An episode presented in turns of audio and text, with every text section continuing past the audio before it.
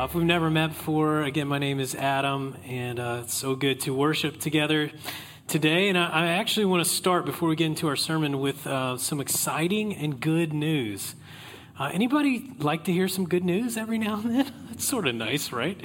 Uh, and it's a perfect time to share today uh, because we're about to start a five week series where we're going to talk about our calling to be a missional church. And this fact that it's not just about us, it's not about just keeping our doors open and doing what we want, but being sent by God uh, here in Mountain View, California to bless others. And in December, as a part of this mission, we set a year end giving goal of $250,000 to help fund this mission. And I want to let you know that we did it. You guys did it. Yeah. That's worth clapping about. Uh, and this is uh, exciting news for many reasons, but uh, I want to just highlight two reasons that this is very exciting for me. Uh, the first is I know how hard of a season it's been for our community. I've had a lot of conversations, I've had a lot of coffees, and I know it's been a, a tough five years for many of you. Uh, but this is just a small sign and a reminder that God is not done with this community. This is a sign of things to come, a new calling, fresh hope. Now, the second thing is this is a reminder of the amazing, faithful, and committed people in this church. Uh, when I was interviewing, uh, and even in my first weeks of working here, people would ask me, uh, you know, what, what's it like at Highway? And I would always tell people, to always tell them, uh, I, they've been through a lot, but the people who are still here are incredible. And I mean that.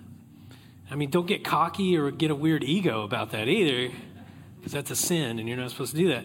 Uh, but seriously, I, am so honored to be a part of this community. And uh, yeah, I'm just wholeheartedly believing that God is going to honor and bless your commitment and your faithfulness. Um, so as we jump into this time, of talking about what it means to be a missional church, I want to just give you a second to pause, okay? So you can close your eyes if you want. You don't have to if you don't want to. But oftentimes, when we get in a space like this, in a sermon moment, uh, we forget this reality that we actually believe that God is here with us. His Spirit can speak to us. So I want to give you a chance to pause and remember this reality. I'm going to ask you basically two questions for you to think about with Jesus this morning. The first one is this just being honest with yourself. What are you coming into today with? If you can narrow it down to one word, what are you bringing into this day? And if you feel comfortable, maybe just say that word to Jesus.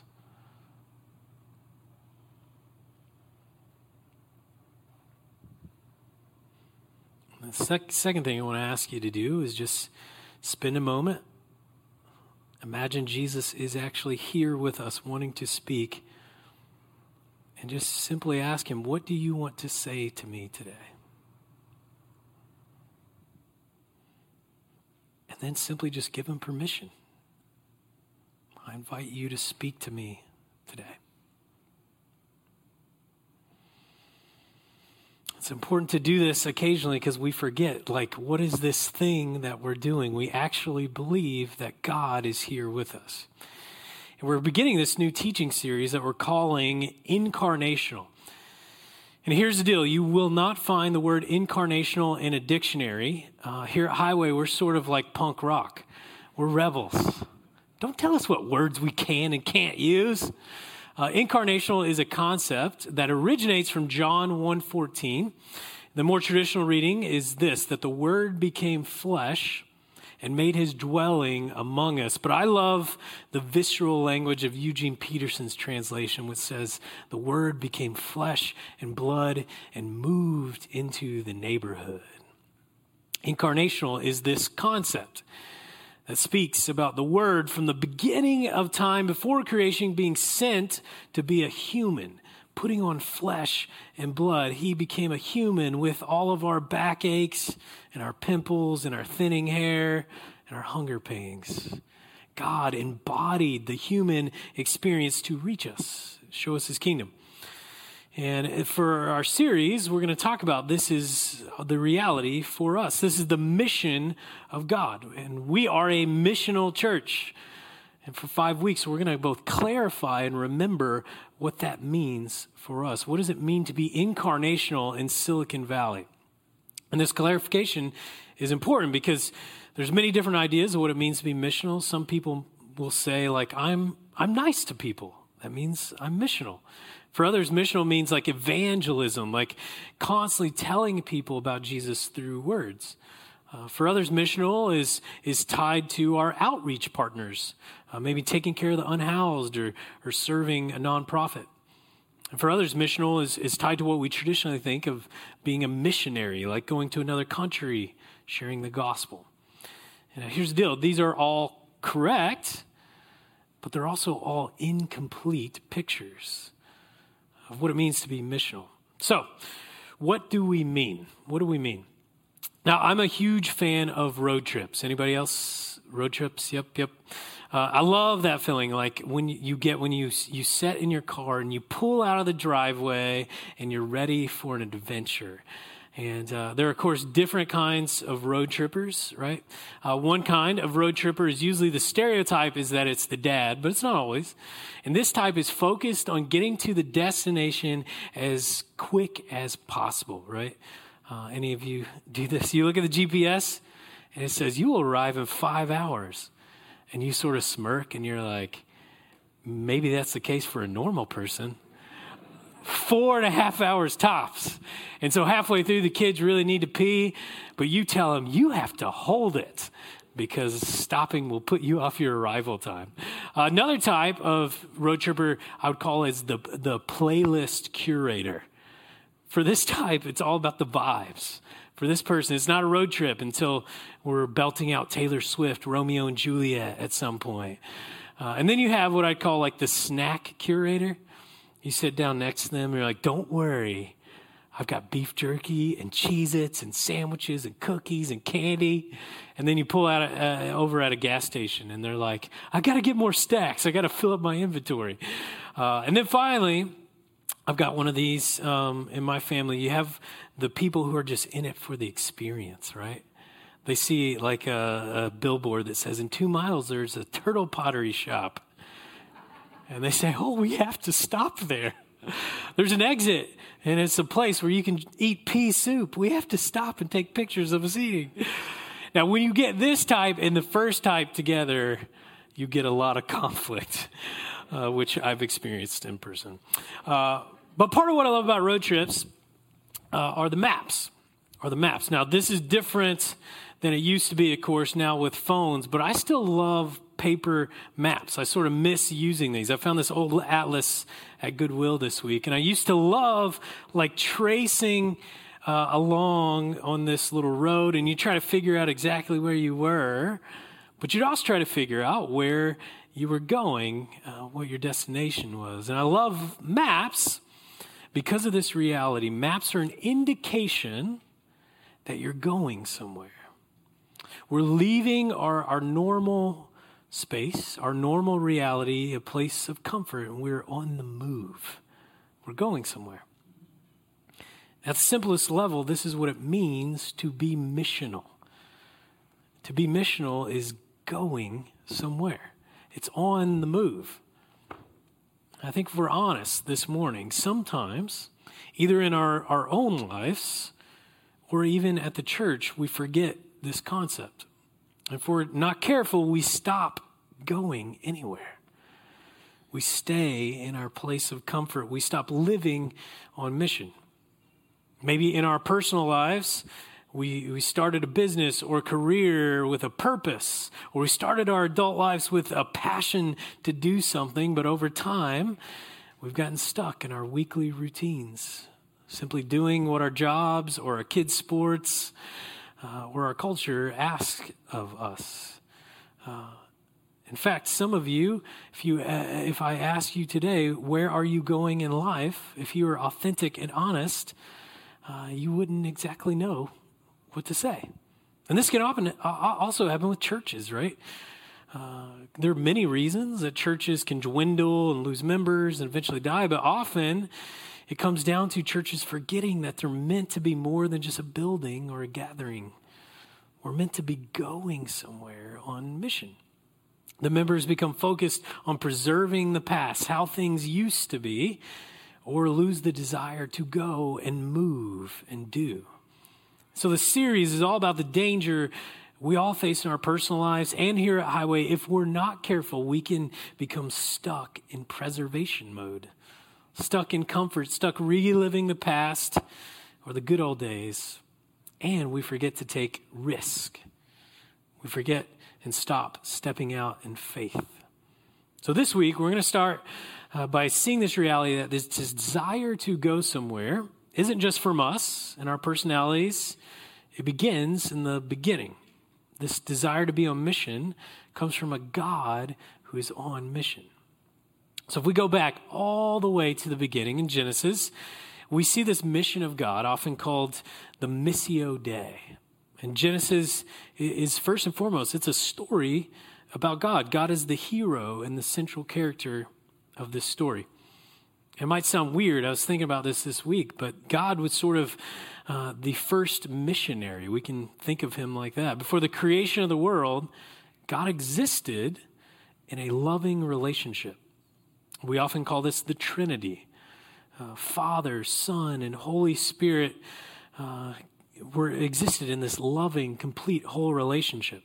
And we're going to actually have our own map throughout this series that will help us uh, see a timeline of this mission of God. It's important to start here because we remember that Highway doesn't exist because it started as a young adult group 20 years ago. It starts with God, with the Trinity. This is such an intense and good and whole loving relationship that God wanted to extend it and allow it to overflow. And so creation is the first instance of mission. To some degree, we could use the metaphor that the Trinity was fruitful and multiplied. It was an overflow. God goes somewhere by creating the world. And this is where Genesis 1 comes in. God creates out of an overflow. And the creation is good. And God blesses it. It's to be a peaceful, complete existence, just like the Trinity, right? He puts the humans in a garden he gives them the task to cultivate it and take care of the garden as an extension of God's care and provision. And he, and he tells them to be fruitful and multiply, to bear fruit and allow this love to expand uh, to others. And so, this is where the mission begins. At the very beginning, this is the first instance of incarnation. God leaving what was to bless the world and people. And for those of us who are followers of Jesus, our mission is not something new. It's not our mission. It's God that is going somewhere. He's the one who began this, He's the one who wants to continue. But if we follow our map and our timeline, we know what happens next. Out of this great love, God gave humans free will, and He gave them the ability to choose. They had the choice you can do what God wants, or you can do what you want. And humans chose to rebel. And we know about Adam and Eve, but really, throughout Genesis 2 through 11, we see this spiraling rebellion of humans, story after story. So the next thing on our map here is this rebellion. And this is an important part of our mission, an important part of the story, because sometimes people will, will tell the story by starting in these later chapters of Genesis, and they'll talk about the corruption of the world and the sinfulness of humans, but they'll forget about the beginning in Genesis 1. It, it, it begun, it began in a garden. This is where it starts. Shalom, God's original design was a flourishing existence. So the mission of God is always, to some degree, a desire for restoration, for reconciliation, for renewal, to return back to God's original design a kingdom of justice and hope and love. Now, this rebellion of humans prompts God to action. And that's where we get to Genesis 12. Uh, the world has rebelled and gone against God's original design, but God isn't done with his people. Uh, his mission continues. The plan will include a call to a person named Abraham, or Abram at this time. And it will go through Abraham's family and tribe, and this will be how God will carry on his mission.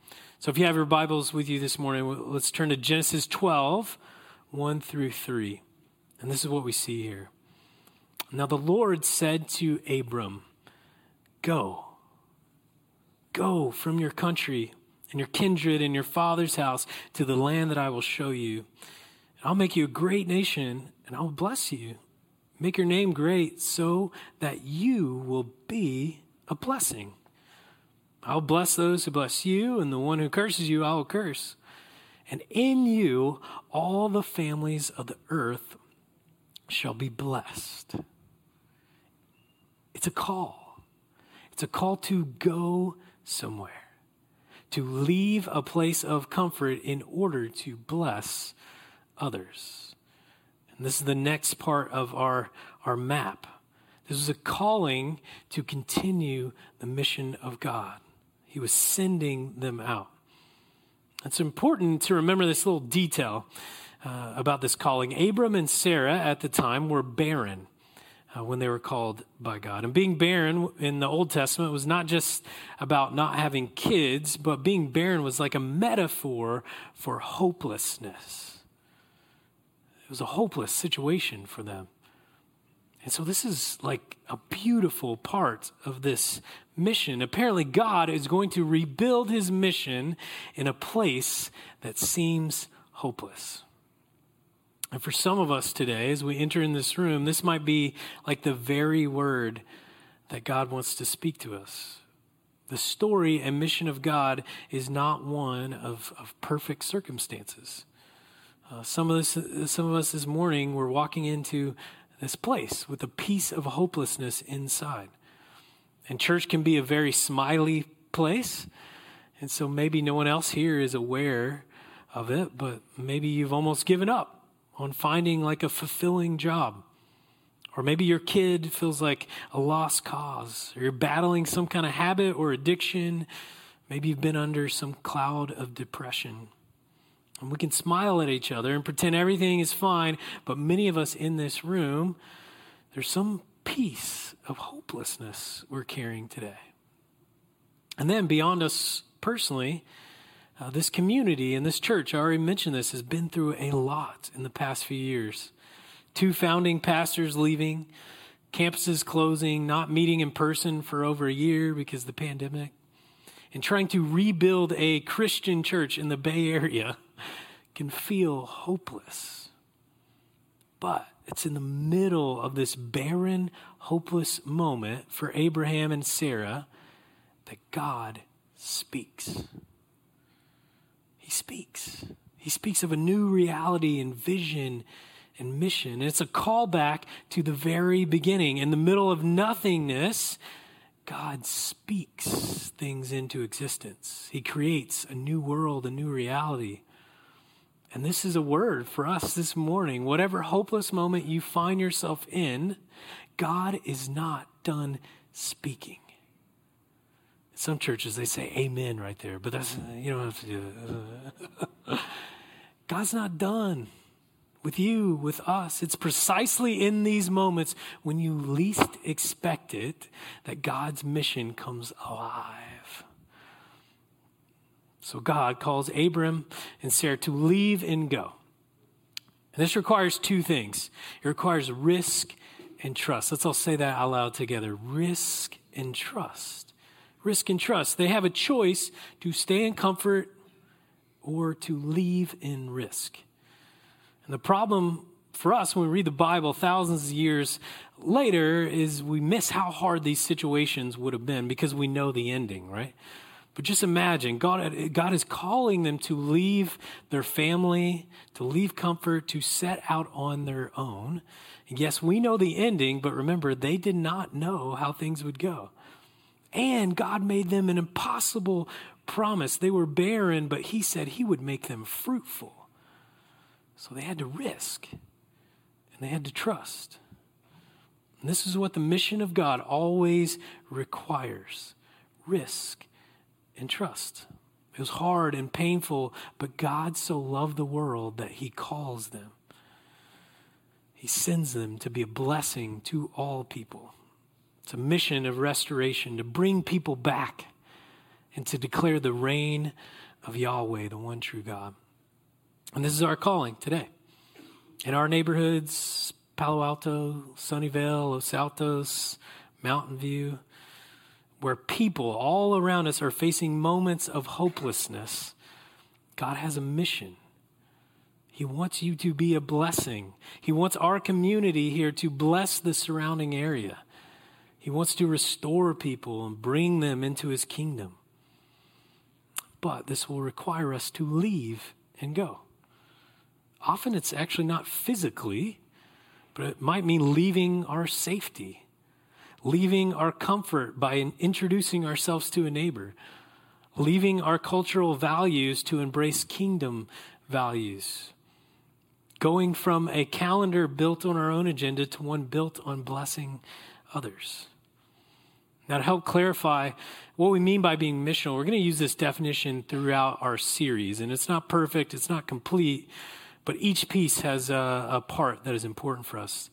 Uh, to be missional means that we are sent by God. It's not our mission, it's God's mission. To leave the comforts of our life. It's always ascending, it's always a risk, it's always a moving, and to go into every space and every person. We go to all of the parts of our lives, our neighborhoods, our uh, coworkers, people in the margins, to embody Jesus. It's not just doing things and saying things, it's actually allowing Him uh, to be embodied in us in order to bless, love, bring justice and restoration, and declare the reign of God. And I don't know about you, when I read something like that, I just get excited. I didn't start following Jesus to just sit around. I want to be part of a movement.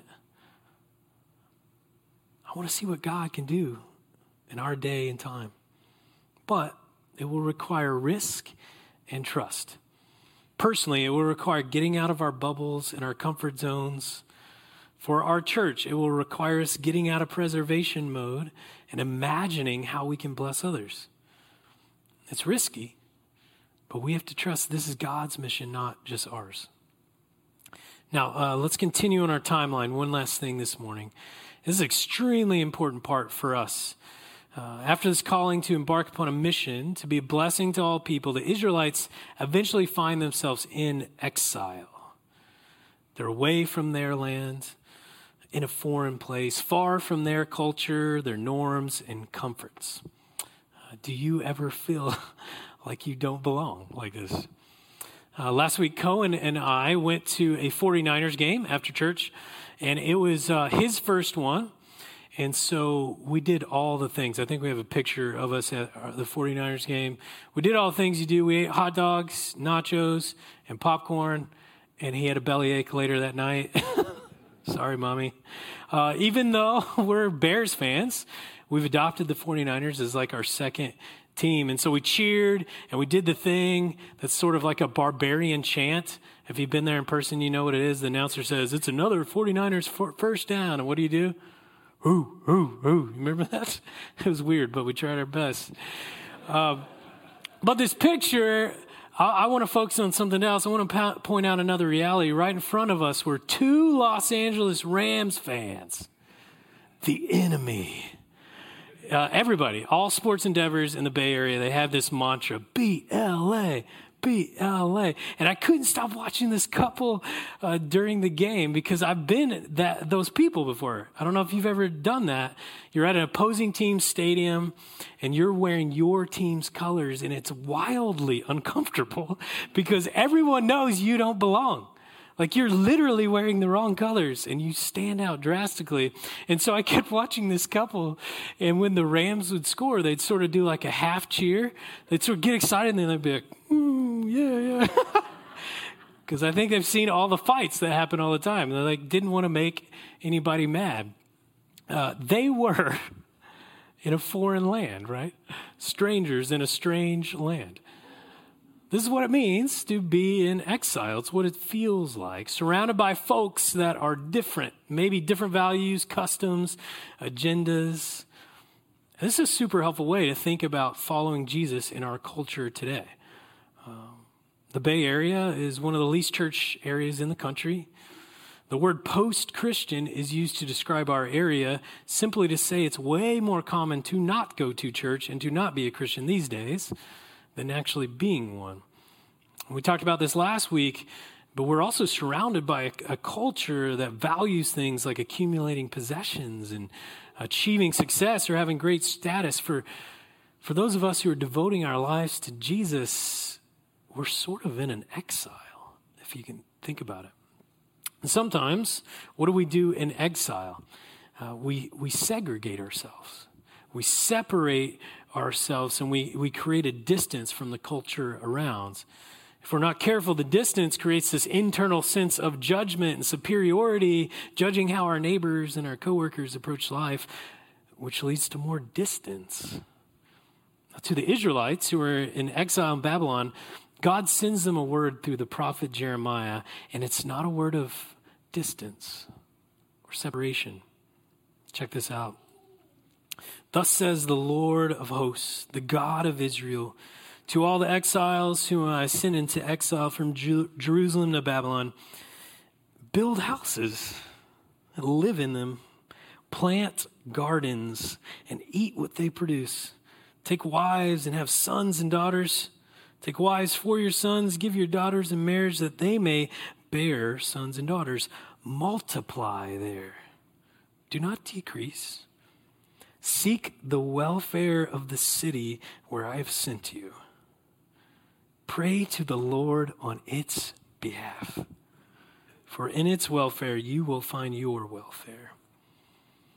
It's a command that is not about distance or separation. It's a command for them to immerse themselves in the land, help this land to flourish there's this breakdown. We see these verbs build houses and live in them, plant gardens and eat their produce, marry, have children, give your sons and daughters in marriage, multiply, do not decrease.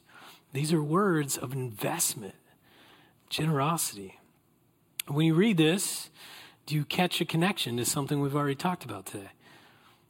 This is language that echoes God's purpose in creation to cultivate gardens and food, to build and live, to cultivate relationships, to be fruitful, multiply. It's a call to thrive and flourish, to be a blessing wherever you are. In other words, the mission remains. This morning, each of us has, has a different story of how we got to Silicon Valley. Some of you were actually born here, some came to, here for college or a job. And Highway has a unique story of how it became a church and how it changed and how we got to this campus here in Mountain View.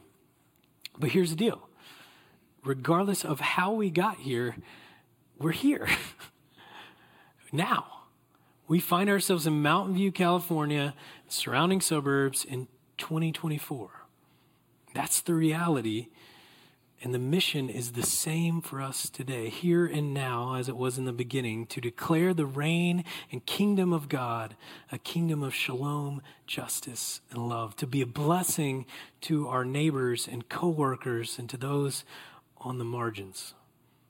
So, some questions for you to reflect on. If you were honest, you look deep inside, you didn't have to tell anybody else. If we pulled out a map like this, where would you say you are going in your life? Or another way to ask is, what is your mission? Another way to ask is, whose mission are you on?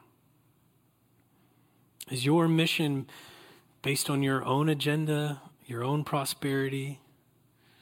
Is a mission based on getting more, being more successful?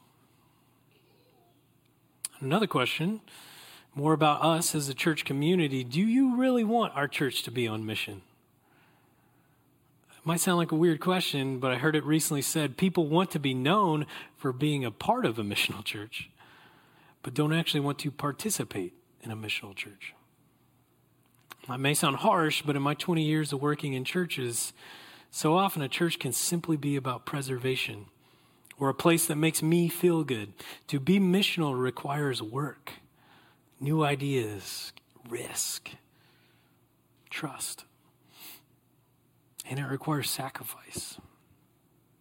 Tomorrow, as I mentioned earlier, we, we remember Martin Luther King Jr., and I've mentioned him several times in my sermons in the past few months and how influential he's been to me. Uh, but we remember his life and impact, and sometimes we have the same problem that comes when we read biblical stories. We, we know the ending, so we forget the humanity. We forget the risk and trust involved. I wonder how many times he laid in bed at night and thought to himself, should I just go back to preaching and like doing normal life? It would be simpler, easier. I wonder how many times he asked himself, is this worth it? Or maybe he had moments of just doubting the progress. Are things actually changing? And of course he did. He was human. We all have fear and doubt. We all long for comfort and safety. But he worked through these things. He marched on. He knew his life was always in danger. He knew part of the risk in his mission for reconciliation was being assassinated. But he marched on. And he trusted that the mission would continue regardless of what happened to him. And that's what it takes to be on mission to live a life of going somewhere. Every call and mission requires risk and trust. And we see this reality with Jesus. He was fully human. We said earlier, he put on flesh and blood and he moved into the neighborhood. And after living a life of mission, declaring the reign of God, showing people a God who longed to restore he got to the end of the mission, his mission on earth, and he had this moment where he was praying with God. And the text said he was praying so intensely that blood was like uh, coming out as sweat. And he wrestled with God and he said, If it's possible, let this cup pass from me. We forget this human moment of Jesus. He knew what he had been sent to do, and it would require an insane amount of risk and trust. Then he finishes this prayer by saying to God, ultimately, though, it's not what I want, but what you want. It's not what I want, but what you want.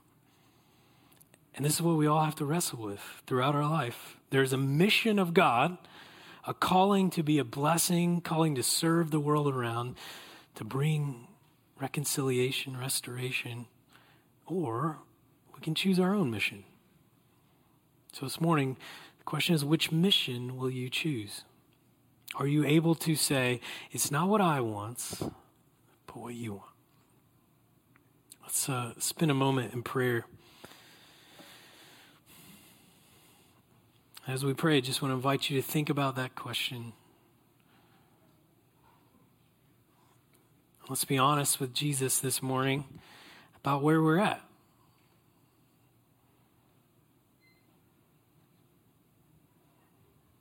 Jesus, we come to you this morning as a community that longs to see your movement, to long, longs to see your kingdom on this earth, while also battling this desire for comfort, this desire for safety, this desire to live for our own agenda, our own mission. So, Jesus, as we think about this, we process this the next five weeks as a community, we want to give you permission to speak to us. This is not just a preacher preaching things, it's not just a church doing a series. We want to actually ask you to speak. The way you spoke to Abraham and Sarah, the way you spoke in the beginning, Holy Spirit, would you speak to us? For some of us, we need a new word. We need a new hope. We've been in a moment of barrenness, hopelessness. Holy Spirit, we need you to speak of renewal and revival and resurrection. For some of us, we need you to stir in us, uh, renew a passion, a purpose within us. For some of us, need, we need you to speak uh, some kind of chance for us to meet neighbors, some kind of spurring on for us, uh, an idea, a strategy, a plan. Would you speak? We invite you to. Speak to our community in this new season. This is your church. This is your mission. It's not ours. So we'd ask you to do what you would do in us. It's in Jesus' name we all pray. Amen.